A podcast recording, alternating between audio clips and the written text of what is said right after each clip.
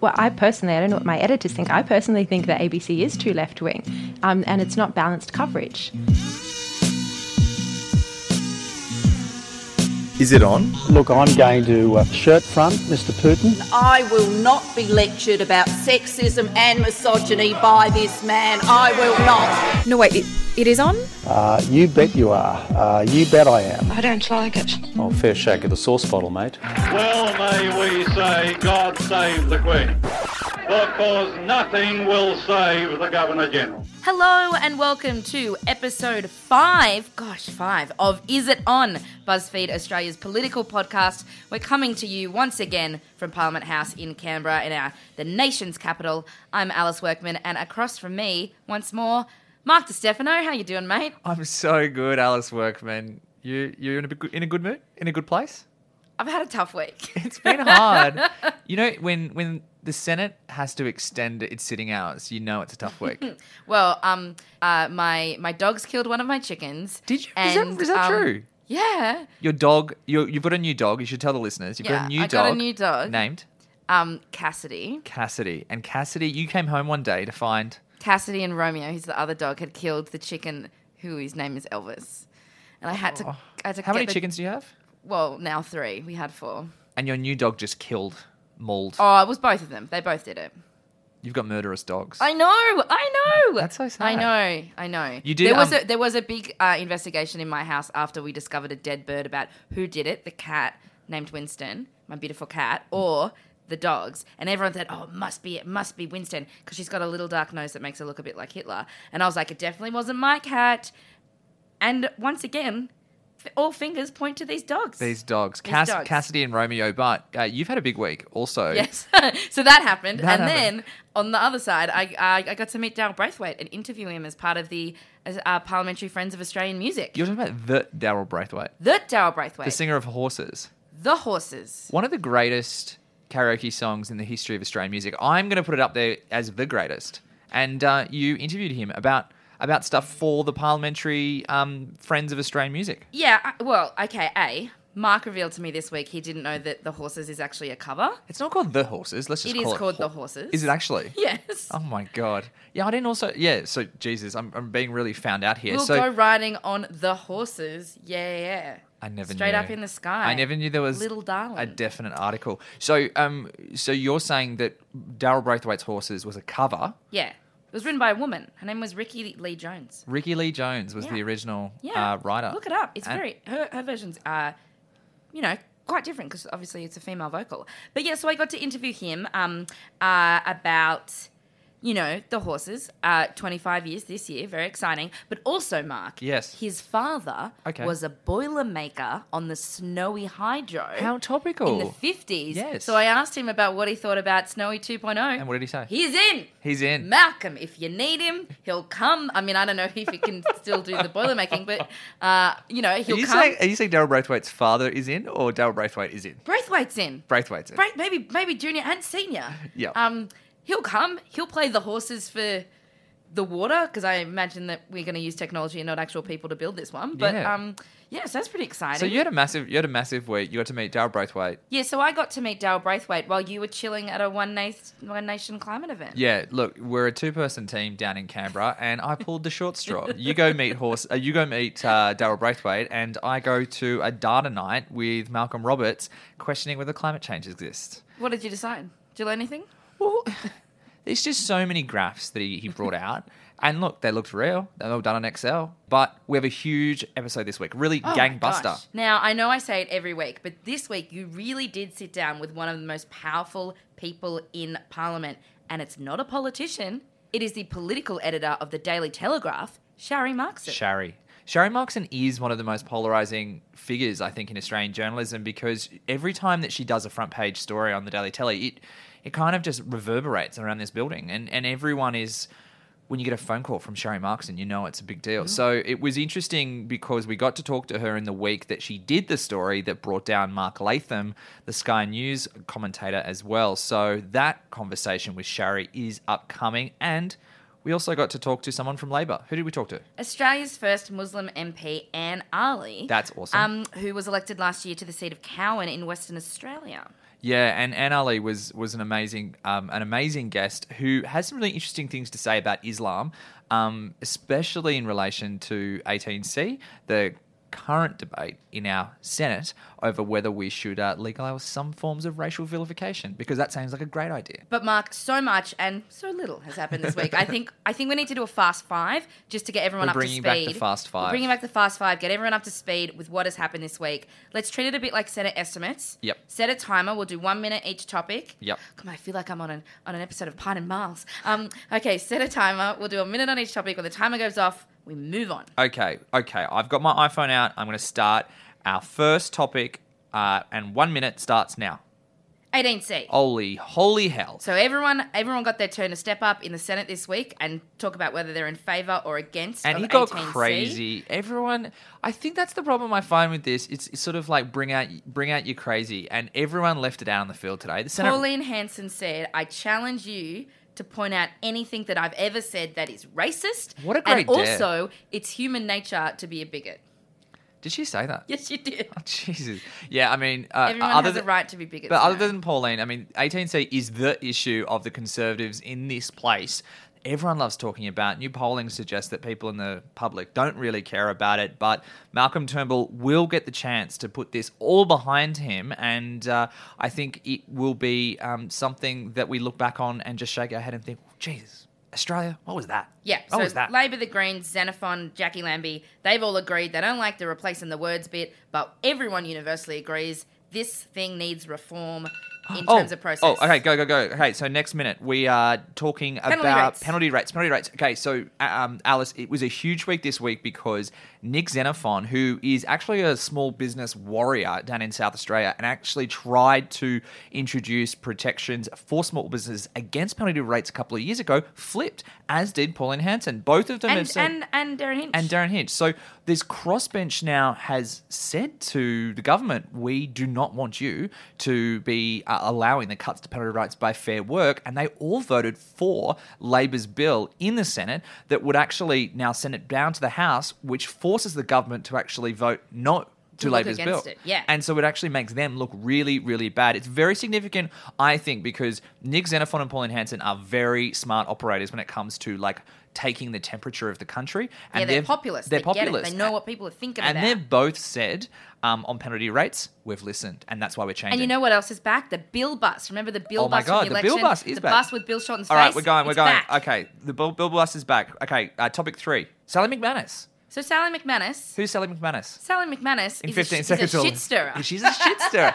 That's a great thing to be She's known the as. new head of the union. She's the new head of the ACTU, and she caused a lot of foofs um, a couple of weeks ago when she went on ABC 7:30 and said, "You know what? Break if- the laws. well, it's okay sometimes. If they're unjust, break the laws. if it's it it is exactly. well, And- Kristina Keneally said this week, and I never really thought about it like that.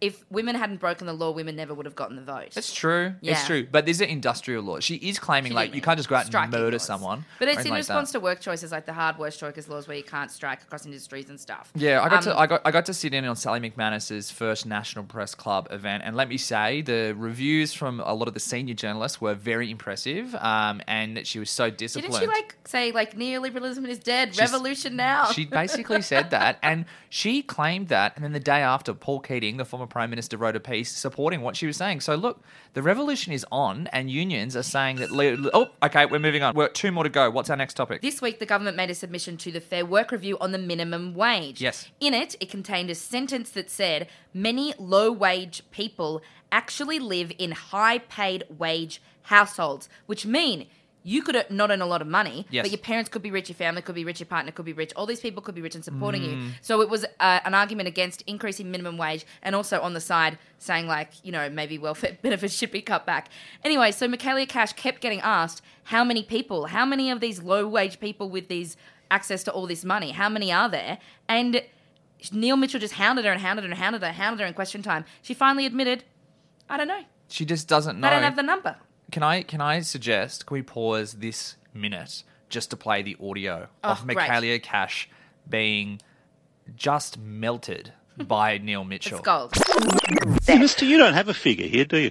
No, no. What is, no it's don't? not that we don't have a figure. Neil. Well, you do I have a figure. Give it to me. It's very much about you need to look at the minimum wage review as a whole. Okay. But I'm just Very looking at well, what's wrong with one. you- You've put this argument that a lot, and I, I agree. You're putting other arguments as well, but you've put this argument that many of the people on low on the lowest wage are actually coming from wealthier households. Okay, Now, how, okay, how many of them? That's No, a simple okay, point. okay. How many? What percentage? No. Okay. I don't have the figure. Okay. So that was Michaelia Cash on 3AW this week. And in question time, the way she defended not knowing that it is the same information that is provided by any government of the day, regardless of who is in power. So she was saying the Labor Party would make the same statement if they were in government. Well, okay, Michaelia. I'm calling BS on that. Okay, so last minute we've got we've got one more minute and we've got one more thing in our fast five. Have you ever heard of Assistant Agriculture Minister Anne Ruston? No. Well, Mark, this week she's she's done something that is going to either make you very happy or very sad. I um I'm interested by the, the, pitch to this. It She's launched the search for Australia's greatest fish and chips. What? Yes. So obviously they're out there. There's lots of good fish and chips. The truth is out there. The Eating fish Kirribilli and chips ones is that an I go to is an are iconic good. Australian experience. It's a part of our way of life. It's possibly more Australian than a pie at the footy. But who can lay claim to having Australia's best fish and chips? It's because there is apparently a competition called the Australian Fish and Chip Awards, and they're holding them at Parliament House. Okay, Alice, we've got 15 seconds. Grilled or beer battered fish? Oh, grilled. Why? Because batter is gross and thick, and you can't tell the consistency. If it was like a tempura batter, maybe, but not a beer batter, it's too too much batter, not enough fish. okay. Okay, well, there it is. And that was our Fast Five for Fast episode Five, Fast Five. Episode five. Hopefully, that brought you up to some sort of speed about what's going on this week. Now, Mark, I've got some bad news. Bad news is not good, but lay it on me.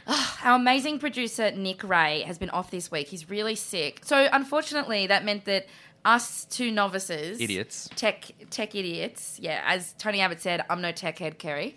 Um, to Kerry O'Brien on the 7:30 report. Back when it That's was some called the good 7:30 throwback report. knowledge.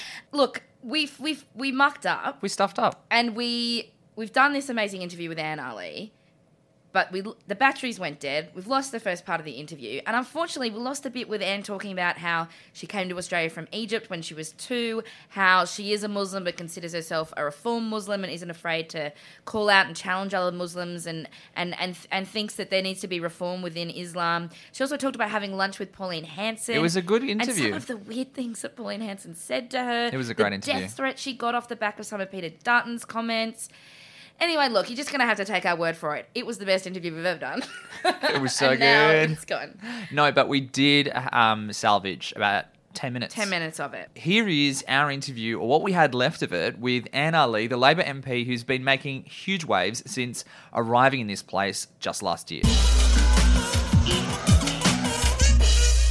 So the debate on 18C continued this week and it got voted down in the Senate, but um, there were some reports that you had you have an idea that you wanted to extend 18C to cover religion as well as race. Are mm. these I mean these that was reported in the Australian. Is that right? Fake news, people. Fake news. You're I calling hate the to- Australian fake news. This is very, Okay. this is very saucy. It was not that at all. What I said was this: that you know, you, it, it is undeniable that Muslims get a lot of hate.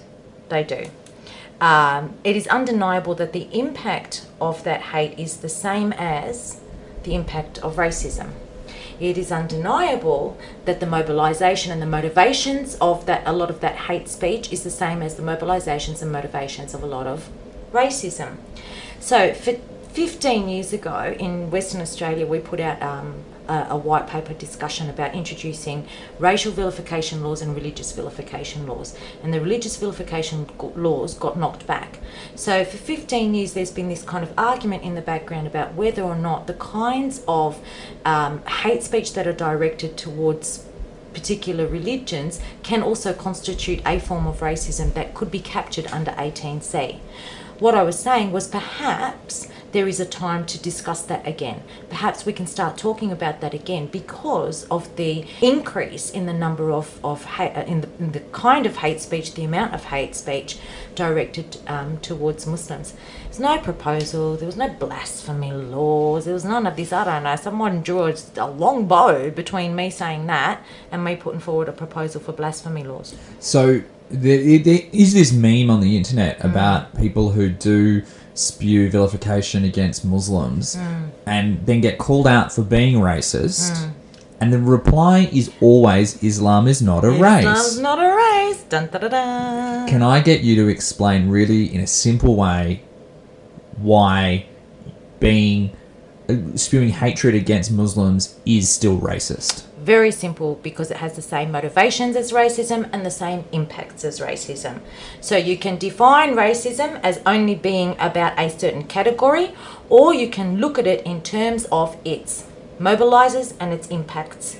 If you look at its mobilizers and its impacts, then you would consider hate speech against Muslims racism. Do you think that you could extend the argument to Hillsong or Scientology or Buddhism or other religions as well? I think if the impact is the same as racism, absolutely. You know, if um, and and and also in the same way that that Jewish people and Sikhs are also covered under 18C because they have established that they are one people. Mm. So, so for them to be covered under 18C, they had to establish that they are one people. In other words, be considered as some kind of race. Um, uh, but you know, the, then that begs the question: Should 18C be flexible enough to allow um, for protections against? Um, you know, uh, against hate speech against particular groups because of religion, if it has the same impacts as hate speech against particular groups because of ethnicity or race. Yeah, so essentially you're saying that with the unitary aspect of being a Jew, Mm. you know, you're all part of a singular group. Mm. Muslims probably don't have that similar No. thing. And what you're suggesting is you want to extend, you want to make sure that any vilifications against Muslims is protected under the Racial Discrimination Act. I'm not saying that I want I want to make sure. I'm saying It that should. should should we be having the conversation, whether it should or whether it shouldn't. You know, at the end of the day, it's not. It's it's it needs to be explored more. You know, my my observations are this. My observations are that hate speech against Muslims is equal to racism Hmm? In all its forms in the fact that it, it um, isolates in the fact that it hurts in the fact that it harasses in the fact that it humiliates in the fact that it offends in the fact that it, it, it, it causes damage. It is the same. So is there is there a point of discussion that we can have around what racism looks like in this day and age Do you think Australians are racist towards Muslims? Not all of them. I think there's a small handful who are. But I would never, like, I've been asked, people ask me all the time, is Australia racist? I don't think Australia's racist. I think we've got to be careful. I think we, you know, we fall very easily into certain patterns of behaviour, um, as we have done over the past 200 years. Um, but I think, you know, essentially, it's not a racist country. historically are we in a era where Muslims are the ones in which the majority beat up on in the media, particularly in the same way that in the 90s it was Asians, and Yeah. the same way that the 80s it was Vietnamese. And that's the point, though, Mark. You see, okay, how how we can we every generation we can turn around and say, oh, last generation it was the Chinese. Oh, you know, ten years ago it was the Asians. Next, uh, or, or five years ago it was these people, or five years. When are we going to address the actual, the actual fact that that we're racist against anyone? When are we going to address that fact instead of saying, oh, you know, 30 years ago it was these people, now it's your lot, now it's your turn. Who's going to be tomorrow's demons? Who's going to be tomorrow's villains? Who are we going to pick on tomorrow? Speaking of the 18C changes, uh, you asked Malcolm Turnbull very straightly, what is it that you want to say that you Mm. can't say? And there is a, an ongoing debate as to whether 18C even ranks in the importance of what government should be doing in Australians' minds. Mm. Has anyone in your electorate ever raised 18C changes with you? Nada, zilch, zero, none. Never. So, what are the issues that are concerning them instead?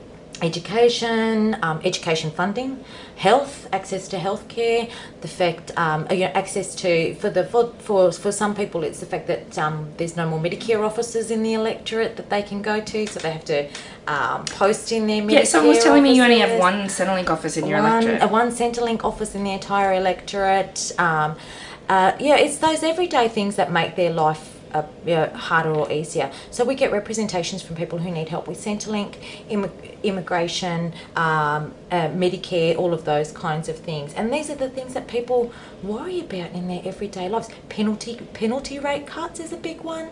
Um, the cuts that are going to happen to family tax benefit, the cost of living, unemployment is huge. It's record unemployment in my electorate, young people and their prospects, um, housing affordability, homelessness. I can tell you there's at least 20 things that are much, much, much, much more uh, important than anything around 18C. You um, I've I've observed a few times in the House of Representatives, Mm. um, Malcolm Turnbull and yourself actually having little sideline conversations. Mm. It appears that you actually have a little bit of a warm relationship with the Prime Minister, probably that not a lot of other Labor MPs have, Mm. who actually have this hatred of him. Do you like Malcolm Turnbull as a guy? I did a I, look. Okay, I did a little bit of a happy dance when when he rolled Abbott, just a little bit of one. Um, I, you know, I used to have a lot of respect for him. I met him before in in my in the kind of work that I was doing, and I like to think that you know. Um, all relationships could be respectful. I think, like a lot of people, I'm a bit disappointed. Um, I had expectations and I was a bit disappointed in them, but I think, you know, rela- the relationship is respectful. Maybe he's just jealous that you got to hang out with Obama and Trump can't even get his name right. Did you hang out with Obama? We were in the same room, but like he's surrounded by people. It's really hard. I've got a photo on my phone where like I'm about two meters away from him and fangirling like crazy, but it was it was pretty cool. They're going to go in a sec. Do you have Yep. anything more? No. Okay. Uh, the question that we always ask everyone the name of the podcast is Is It On? Which Mm. is, of course, about continuing leadership spills. Anne Aly, what do you think? Do you think it's on? In the Labor Party, in the Greens, in One Nation, in Malcolm Turnbull's office?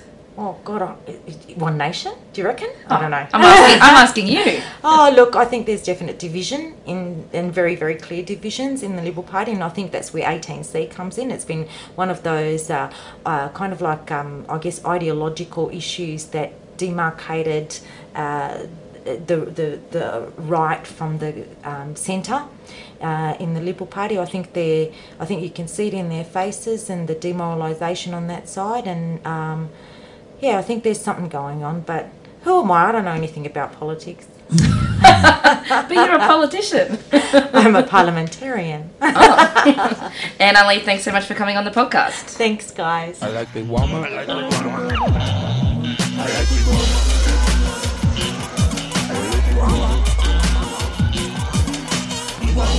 Aly is definitely somebody to watch in Parliament. Isn't she? She has a great reaction face. I think that she um she's definitely on the rise, even though she's just arrived. Mm. And um oh, we forgot to mention also it was cut off in the audio that we lost. It was Anne's fiftieth birthday this week. That's true. Fiftieth birthday, Anne. Happy happy birthday! And she um went skydiving for her birthday. And Isn't she, that She said that her ethnic mother did not understand and was like, "Why do you want to jump out of a plane?" Yeah, that's definitely what my grandparents would say. And also, here's a fun fact. I know how much you love fun facts Yes, about Anne I love fun facts. Her son Adam is on Twitter and loves Survivor. And Big Brother. Isn't that a fun He fact? He flew to Canada for the Big Brother Canada final. That's pretty intense. Yeah, yeah, he's a full-on fanboy. He had a Survivor podcast that I listened to a bit last year because it was during the election campaign, so I couldn't watch each week. Okay, Um, you had this written down as like a single fact, and you know way more. but You know the other thing that got cut out in the Anne Aly interview? What's that? She threw in a in a reference to Project Runway. Yes. Make it work, Tim Gunn. she, she did say make it work. God, that was a good part of the interview that we'll never uh, be able to play. R.I.P. in peace. Okay, well, Gallery Whispers is on a break this week because we've gotten too many complaints, Mark, and That's not the only reason. we thought that we we would too we much were- of a good thing. Too much of a good thing is is is bad. Yeah, and so we everyone, thought we'd try a new segment. some, something that always happens in politics is that things escalate really quickly. They go from zero to 100. So, without further ado, our new segment that we're launching this week on episode five is Boy, that escalated quickly. What's escalated quickly, Mark? What escalated quickly this week was a moment in Senate question time. It was on Thursday, and the Northern Territory Senator Nigel Scullion lost it. Just absolutely blew his top. So, for people that don't know, Nigel Scullion is the Indigenous Affairs Minister who's been under quite a cloud since the airing of the Four Corners uh, program into Don Dale, which sparked a royal commission into youth detention up in the Territory. And Nigel Scullion is because he's part of the Country Liberal Party. He is quite like he's like royalty up there, and He's the only uh, he's the only politician from the territory that isn't Labor. So there's four politicians from the territory, three are Labor, and then there's him. Exactly. He they, they the CLP, the Country Liberals, actually lost someone at the last election. So Nigel Scullion has been under assault recently by the NT News, the great newspaper up in the territory, who have been going after Scullion the last couple of days, and they were running this online poll, which was asking people, "Do you?" Support Nigel Scullion, or do you think he should resign? And here's well, that escalated quickly. Will the Country Liberal Party move to see a fresh face in Canberra? Minister. Mr. President, where, where, where do you start? Uh, can, can I just say it's been interesting. I, I know I know Senator On McCarthy left. will have been will have been following will have been following the uh, sort of six-day campaign from my local newspaper and a fine newspaper. It brings crocodiles to the lounge rooms of every Australian. Uh, and they've actually been running an online poll that says, should Scullion resign because I'm such a bonehead? Yes. You know, right at the moment, that right at the moment, Territorians left. on that poll have voted 60% in favour of myself, and can I remind you, that is almost two Senate quotas, Senator. Thank you, Minister. Order. On my left and my right. Well, that did escalate quickly. Um, I checked the stats. He is he is not wrong. Uh, in the poll, in which like 1,500 people have voted in, it's just under 60% that are saying that he should keep his job. so he's right. Public opinion, is that how we decide things? Should it? But Alice, um, Alice, what's your well? That escalated quickly. Uh, we work for BuzzFeed. Yes. It's not everyone's cup of tea. No. And literally, this is where my story begins. I was having an email exchange with someone from Malcolm Roberts' office, and his first reply to, to an immediate question was BuzzFeed, as explained, I don't know where he explained it, is not our cup of tea. You see, we like our news real and honest. This is no reflection on you, but rather the very biased and harsh news aimed at us by your organisation. Wow. Now, Okay, so you got that from an e- you got an email from One Nation that said that to you. that said that. Okay. Uh, they didn't respond to any of the questions, so I published a story saying that they did not respond to the questions. You want to hear what I got back next? Uh, Is it about to escalate? You are an unpleasant person, and your recent story is exactly why we don't deal, deal with you. How do you sleep at night? How do you sleep at you night? have crossed a line of dirty filth unimaginable. So, Alice, are you okay? You are a terrible person. Well, that escalated quickly.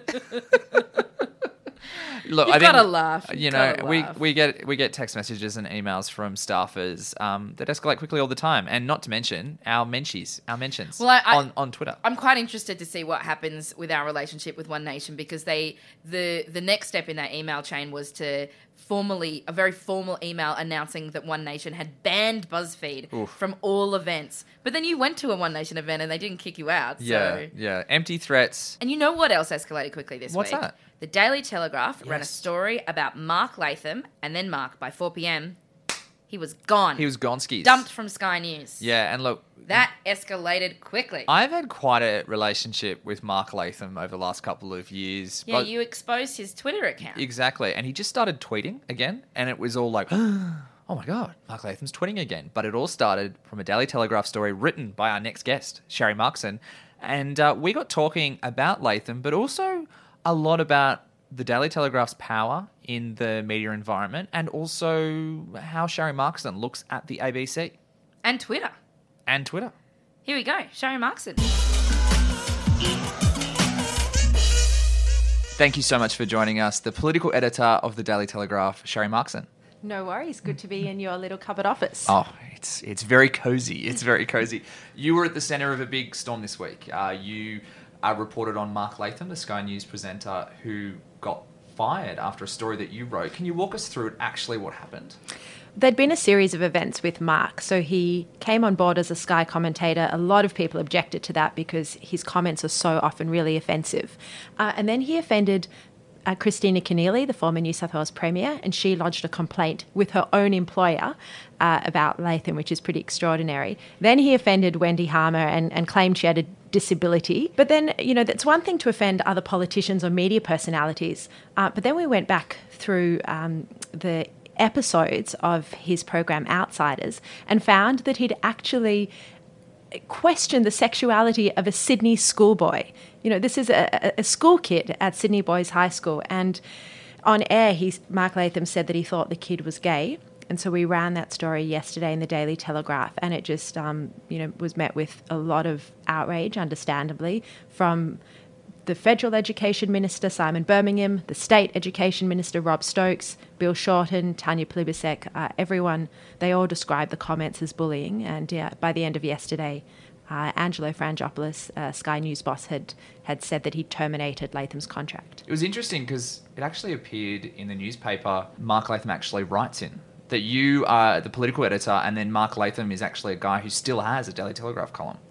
He does. He's a, a, columnist at the Daily Telegraph. So we played the story very straight, and we just told it, you know, as it was that he'd uh, he'd made these comments on air, and um, you know, we we haven't taken a viewpoint. We haven't called for him to be sacked. He's still a columnist at the Daily Telegraph at the moment. At the moment, at the moment. How do you think the government is going with um, this process heading into the budget? Very tough time. I mean, it's extraordinary that it's been, what, eight or nine months since the federal election, and all of the politicians just seem resigned to uh, go into opposition.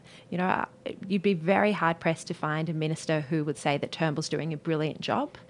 Um, and that they're all expecting to lose at the next election. So it's a really difficult environment. I think there's a lot of confidence that's been lost in Scott Morrison's ability to argue the case and to sell a budget. Um, so there's going to be a lot riding on this budget. You know, if, if Turnbull and Scott Morrison can come out and, and convince the public that they've got a way to restore Australia's economy in the future, then but even even so, even if they have the best laid plans, they can't get it through the Senate. Are they sort of conversations you have with ministers? They feel resigned to defeat. They actually are feeling as though that by the time the next election rolls around, they're going to be in opposition to Bill Shorten. I mean, I mean, is that what you're hearing? Well, I've, I've written this as a front page story in the Daily Telly that yeah, they're already discussing. Uh, I mean, not all the time. Of course, they're focusing on their jobs and they're really trying hard. They're throwing everything into this. But but in the front page story in the Daily Telly, it was the clowns front page, mm. and and I said that there were discussions among ministers about you know who would be the opposition leader and who would be the deputy opposition leader, and and they're already worried about which seats are going to be lost. Um, if there's a big swing, you know, people like uh, Christian Porter and Peter Dutton would be at, at, risk of losing their seats, or probably would lose their seats if there's a huge swing. Um, so that's that's the kind of mood and, and the fear that's in the government at the moment. And what about this sort of, I guess, momentum of Peter Dutton Prime Minister? Where's that? Do you, do you, do you see that um, Prime Minister Peter Dutton maybe a, a, a spill against Malcolm sometime in this government? I can't. It's. I mean, politics. Politics is so unpredictable, and no one ever would have imagined that. when Gillard was PM, that they would go back to Rudd. You know, they were calling Rudd psychotic. Mm. So you you can never predict it, but oh, I can't imagine that the party would overthrow Turnbull for Dutton. What do you think? I find the idea of turning to Peter Dutton uh, in one of those hail mary decisions that the government would have to make it's got to be the last resort. It's got to be he's trying to save some furniture in Queensland or something. But if you're saying that maybe potentially he loses his seat with a big swing, then I mean he's not Kevin Rudd. But like Peter Dutton is not Kevin Rudd. But say he was uh, prime minister, he would probably not lose his seat then. That would give Yeah. him support within his seat. I, I, I, I can't, I mean, it's as I say, it's impossible to say, but you can't really see that happening. Um, and also, Dutton's got support in the right, but not within the whole party. I mean, I think he's definitely emerging as the leader of the right, taking over from Abbott. He's filling that void. He's come out and uh, and he's he's speaking. He's being very vocal on issues like companies. Um, intervening in the same-sex marriage debate. Um, What do you think about that? That was a really strange intervention, I think. I mean, you you you you appear to be someone who's very cosmopolitan in their views. I find it strange that someone like Peter Dutton would come out and tell people who are like Alan Joyce to sort of pipe down. Mm. I support same-sex marriage 100%. My Mm. godmothers are gay, Jackie uh, Stricker and Kerryn Phelps, and I'm godmother to their daughter, their, their foster child that they've adopted, uh, Gabby, who's beautiful. So I very strongly support it. Um, but I also understand Peter Dutton's point when he said, particularly about Telstra, he said, just focus on like making the phone lines work. Don't worry about our policy. Just you know, I, I mean, I've I've been trying to connect internet in my new place for two weeks now, and I can't get freaking Telstra to come and do it. It's so frustrating. So I do understand that. But but of course corporate Australia does have a role when the government's not taking action in a certain area. The business community does have a role in, in, in pushing them and encouraging them to do so and showing them that, that they have the support. Have you heard of this story that popped up in Fairfax media last week that Peter Dutton's the mystery guy that's working behind the scenes to get gay marriage to happen? Is this something that you is this something that you've heard? Well, actually, I first wrote that story, which was um, which is that he's trying to find a compromise way forward. You know, I think everyone acknowledges that that, that same-sex marriage debate can't keep dragging on. Uh, as in, everyone in the government acknowledges that it can't keep dragging on for another few years. They need to find an answer to it. So, so Dutton and a couple of the other Conservative ministers, like Scott Morrison, had discussed having a postal plebiscite. So that way, you'd get around um, the Parliament. You don't need to get it through the Senate um, if, if it's a voluntary postal plebiscite. So that was that was their suggestion, or they supported that idea. Pauline Hanson is somebody that clearly has a, a resonance amongst the Daily Telegraph readers. You've written a couple of columns about her. One of them was praising her for her ability to speak to those people. Another one was a little bit I'd say negative. recognizing, not praising. All right, you recognise the fact that she did. Where, where, where do you where do you sit with the way that Pauline Hanson can stoke a lot of the issues that I guess resonate with the telly readers, especially when it comes to politically correctness, political correctness and race. Her greatest strength is that she is not ever on political message. She she just says what she thinks. Um, and that does resonate with a lot of people in mainly in regional rural areas um, and in Queensland. You know, sh- she's she's not appealing to people who live in the city. It's it's those who feel they're forgotten in the regional areas. But I think the West Australian election was telling in that they didn't get. She didn't. One Nation didn't have the support that she'd expected. You know, she'd boasted about um, having what, what was it, five or six seats, Mm. and you know they got nowhere near that. So we'll see how it how it develops, and it also depends on how well the Turnbull government does. And if they are seen not to be dealing with a whole lot of issues, then you know people will be drawn towards her. Do you think that Pauline is right on some of those cultural issues, though? The Telegraph really does jump on some of those stories, especially around sort of um, Muslims and, and, and schoolboys um, not shaking hands with Muslim schoolgirls and all that sort of stuff. Do you think that Pauline Hanson actually has that part of the politics? She get that she gets that bit right when it comes to conservatives. No, I think the telly's position is what mainstream Australia would think, which is that you can't have a school where girls and boys can't shake hands. You know, the tellies did a, a front page a week or two ago, um, behead of the class, which revealed that at Punchbowl Primary School, you know, there, there was such a big issue of Islamic radicalization that even teachers were being threatened with beheadings. You know, I think the telly like most people, are concerned about the emergence of radical Islam and extremism. You know, Pauline Hanson takes that to a completely different level, which is not the telly's position, which is, you know, she, she wants to ban Muslims, you know, really very strong and racist views. And, and that's, yeah, completely at odds with, with the telly or mainstream Australia. the telly's super good and super well known for its campaigns. It's really, um, it's really, um, i i it's really powerful um, if you slap a story on the front page every day. Um, when it comes to whether it's safe schools or whether it's the greyhound ban in New South Wales, what's the editorial bar that needs to clear when it comes to those issues? Um, is it is it Chris Dore, the editor, the telly, he sort of goes, no, this is this is it, or do, is there um, what are the what are the what's in the public interest that you guys actually go, no, this is going to be a um, a story that we campaign on? But the, telly does have a huge amount of power, and I've noticed that even coming from the Australian. You know, you put a story on the front page of the Telegraph, and it has an enormous impact. You know, everyone talks about it on radio. It sets the agenda, TV, press conferences. It's it's an incredible impact. It's a, it's I think it's the most powerful paper in the country. It's just extraordinary. You know, you file. I write the same story at the Australian, and sometimes I'd feel like no one was reading it. I probably shouldn't say that, but you write it at the telly, and no one misses it, um, even if they don't physically buy the copy. You know, it uh, it sets the agenda. But it, I, I actually don't think that we've campaigned on as many stories as you say. You know, the greyhound that was a greyhound ban was a huge issue in New South Wales. The telly didn't uh, take a, a very strong campaigning position on it in the same way that, say, Ray Hadley did. We covered it in a huge way because it was, uh, you know, it became a, a leadership issue really, and Yeah. and um, the leader of the Nats nearly got rolled over it. And so it was a, front page issue on the telly, but we didn't campaign, we didn't take a point of view on it. The one of the big ones you wrote a couple of weeks ago was about the ABC's replacing of uh, of men with women for International Yes. Women's Day. Um, you turned it into a See, story. that's a great example of the telly setting the agenda. Exactly, and I find that so fascinating. That was not a news story that anyone wrote until you wrote it and put it on the front page.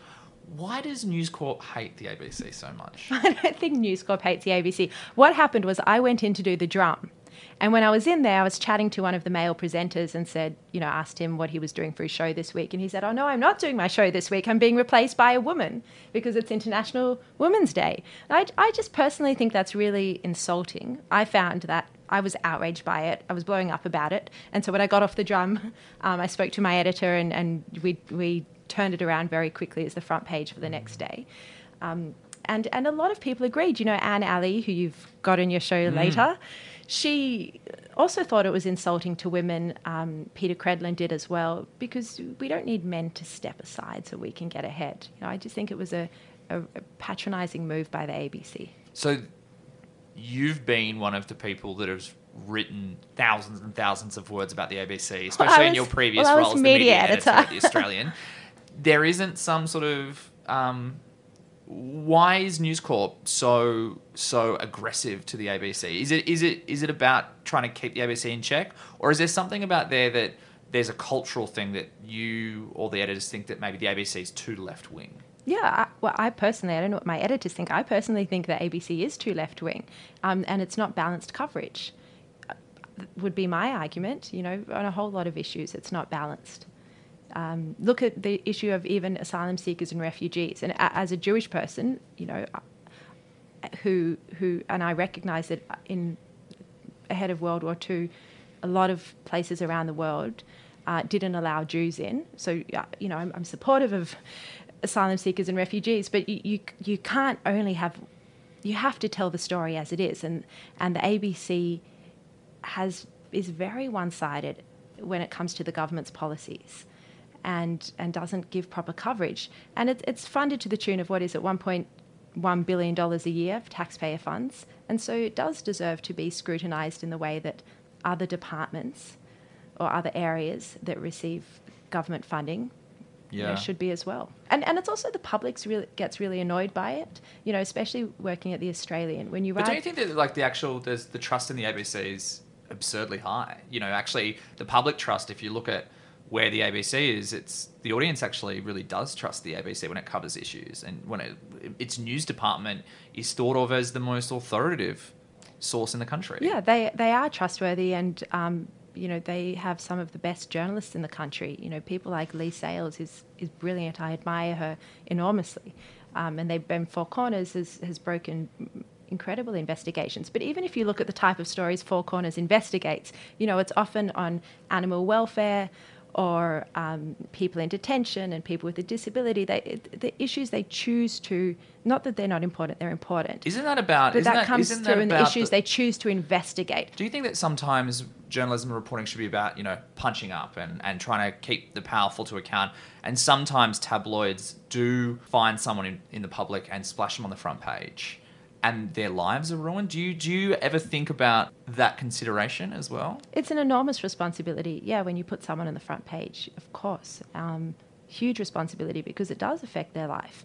You also have to look at whether the, the story's worth it, you know, and there's been a situation, the federal government spoke about it last year, where there were a whole lot of these sham marriages where people were trying to evade the law by uh, marrying to get someone into Australia. And so, you know, it's an important issue and a story that hadn't been told.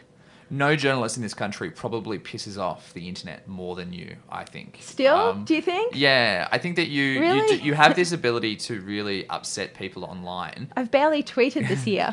Is that a is that a self preservation thing for you? Because I'm I, I've seen the abuse that you get. It's weird, isn't it? It's and it's and it's very sexist, um, disgusting stuff. Mm. Um, how, how how do you see that? I mean, have you moved away from getting into fights on Twitter and things like that because it took it out of you? I mean, I I, Yeah. I, I think that you know you're clearly a public figure and therefore uh, ha- people are allowed to criticize you. But what's it like being you on Twitter? I guess. That's, so, that's such a funny question. I have pulled back from Twitter. I mean, I, ba- I tweet out my stories and then I basically don't engage, which is, I mean, coming from BuzzFeed, you would say that's a terrible strategy. Well, I mean, I think the one thing that journos should always think about is that um, their audience. You need to listen to your audience, and we, you know, when when people are sort of telling us that we're wrong on Twitter, you got to listen to that. And I think that there is a danger that high-profile journalists get so much abuse. Yourself, Leigh Sales, Latika Bourke, that you guys actually go, we can't, we can't be here. We can't Mm. even listen to this because it's too much. I definitely read the tweets and read comments uh, underneath the stories I write. So you do get a, a sense, and, and also you see how it's playing out. So it's, it's not not listening to the public at all. I read it, um, but I think it's too difficult. And I think Leigh and Latika still engage and, and disagree with people who tweet them. I just think it was too difficult to constantly be fighting. You know, it's just too much negativity and in your life, and I, I just didn't have the time for it anymore to constantly be fighting with everyone on Twitter. You know, you just and also Twitter is is um, it has the extremes on both sides, has very right and left extremists who you know I wrote a story the other day about um, a coalition staffer who had expressed support for Nazi Germany and Hitler. Mm. And I started getting tweets from people who, who said to me, Well, what evidence is there that six million Jews were killed? You know, there's just nutbags on, on both sides. And that's, uh, you know, you don't really need, you don't need that on Twitter. Sharri Markson, thank you so much for joining us. Thank you so much for having me. I like the woman. I like the woman. I like the woman. So, what did you think of Sharri Markson? I think that Sharri Markson is incredibly impressive and very intimidating. And I understand a, a lot of MPs have said to me, and the talk around this building is that, you know, when you get a call from her, it's a bit scary. Um, I was just really interested also with some of the stuff that she said about coalition ministers who are already starting to think about what it's like, what life's going to be like in Mm. opposition. Like, that is crazy that, like, coalition front frontbenchers are already going, hey, hey, mate, like, what am I going to be in like the next shadow government? Yeah, and also I think it's a time when a lot of people decide, do I want to stick it around? Because we could be in opposition for three or six years. So Mm. maybe if people think, oh, maybe only a year and a half left, time for me to make my mark or do something important or start rallying the troops so I don't, and maybe get a really important job in opposition. If there is any important jobs in opposition. That's ha ha ha. So, Alice. Yes. Time for bin juice. It's back. It is back. Well, The- it's never left. Yeah, exactly. What's bin juice? So it's where we get a couple of stories that we didn't think got enough attention this week. We pull them out of the bin, we wipe off the juices, and we shove them in your ear holes. Now, Mark, what have you got for bin juice this week? I think that it's an interesting time because the Chinese premier Li Keqiang was here last week, Mhm. and then at the start of this week, a story. He, he made some jokes about how he was he was offended that he was served chicken instead of steak. Oh, in I'm the sure that dining hall. did they go? Did those jokes go over well? Were they said in Chinese? Well, um, the reason why I find this story to be so important to the segment bin juice because it might be something that actually a lot of people missed out on, which was the fact that Australia's extradition treaty with China was supposed to go before the Parliament this week, and on Tuesday morning it was just sensationally yanked. Um, Barnaby Joyce, the Deputy Prime Minister, was on morning radio saying, "Of course, the China treaty is going to be signed," and then like minutes later, Malcolm Turnbull was like, nah, nah, we're pulling it, we're pulling it. So the background to this is that back in 2007, John Howard had the idea to sign an extradition treaty with China, saying that if we have someone, or one of your Chinese nationals, gets arrested in Australia, we'll deport them, send them over back to you, and we'll do the same in reverse, right? So Australia would actually be the first of the Five Eyes countries, that's New Zealand, Canada, US, and the UK, to sign one of these treaties because the concerns being that if you send a prisoner back to China, this is what the Law Council, in their submission to um, a, a committee inquiry into this, is that they're not going to get proper justice is that the conviction rate in China is so ridiculously high. So what happens is at the end of last year, the treaty finally comes before the committee. They rubber stamp it, and Labor say to the committee, guys, I don't think this is a good idea. You probably shouldn't be signing this extradition treaty. We have very big concerns about it. Malcolm Turnbull brings it towards the Parliament, and then all these backbenchers start popping up on his side. So all these liberal backbenchers who start having opinions about Chinese justice, and they're saying to Malcolm Turnbull like even like Tony Abbott, we shouldn't be signing this extradition treaty. And so on Tuesday morning, Bill Shorten calls up Malcolm Turnbull and says, "We held shadow cabinet last night, and we ain't going to vote for the Mm, extradition. we can't support We it." can't support it. We're not going to vote for the extradition treaty getting through Parliament." Very, very embarrassing moment for Australia, and they yanked it from from the consideration to be ratified. Human rights groups are actually really excited that this decision has been forced upon Australia, and they're going back to the drawing board and trying to figure out how to get an extradition treaty with China that we can sign, and a lot of backbenchers are going to get on board with. Alice, what's your Ben juice? Okay, Mark. Um, did you know that last year in April, so we're nearly uh, we're nearly up to the anniversary, an 18 year old kid named Josh Park Finn died on a work for the Dole site. I did not know this. So he um he was at the Toowoomba Showgrounds, and it's believed he died from critical head injuries when he fell from a tractor that jolted. But Mark, we actually don't know how he died or any of the circumstances around it because the federal government have done an internal report into his death and they've made changes to the to the work for the dole program to improve workplace safety but they haven't released it and it's nearly been a year That's but they've already time. implemented these changes and so the labor party and the greens have asked eight times mark eight Wow. times to get a copy of this internal report and the government have said well no we're not going to release our report until we get queensland's health and safety report and we can add that into our report but they won't even say what these changes are that they've made to the work for the dole site now did you know that 36% of work for the dole sites don't meet average safety standards I did not know that. 36% That's it's over a third That's over. So over a third of work for the Dole sites are just They don't dodgy. meet safety standard. And since the coalition have brought in their work for the Dole program, in 2014 to 2015, there were 92 injuries. Guess how many there were in 2015 to 2016? I'm going to gamble with a lot more.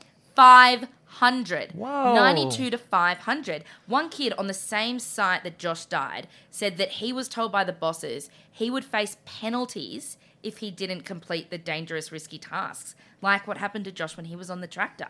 So, so yeah, so the, we- we've FOI'd these documents, and the government say that they don't want to release them because they could harm uh, Neato, who is the employment contractor who run this work for the Dole site.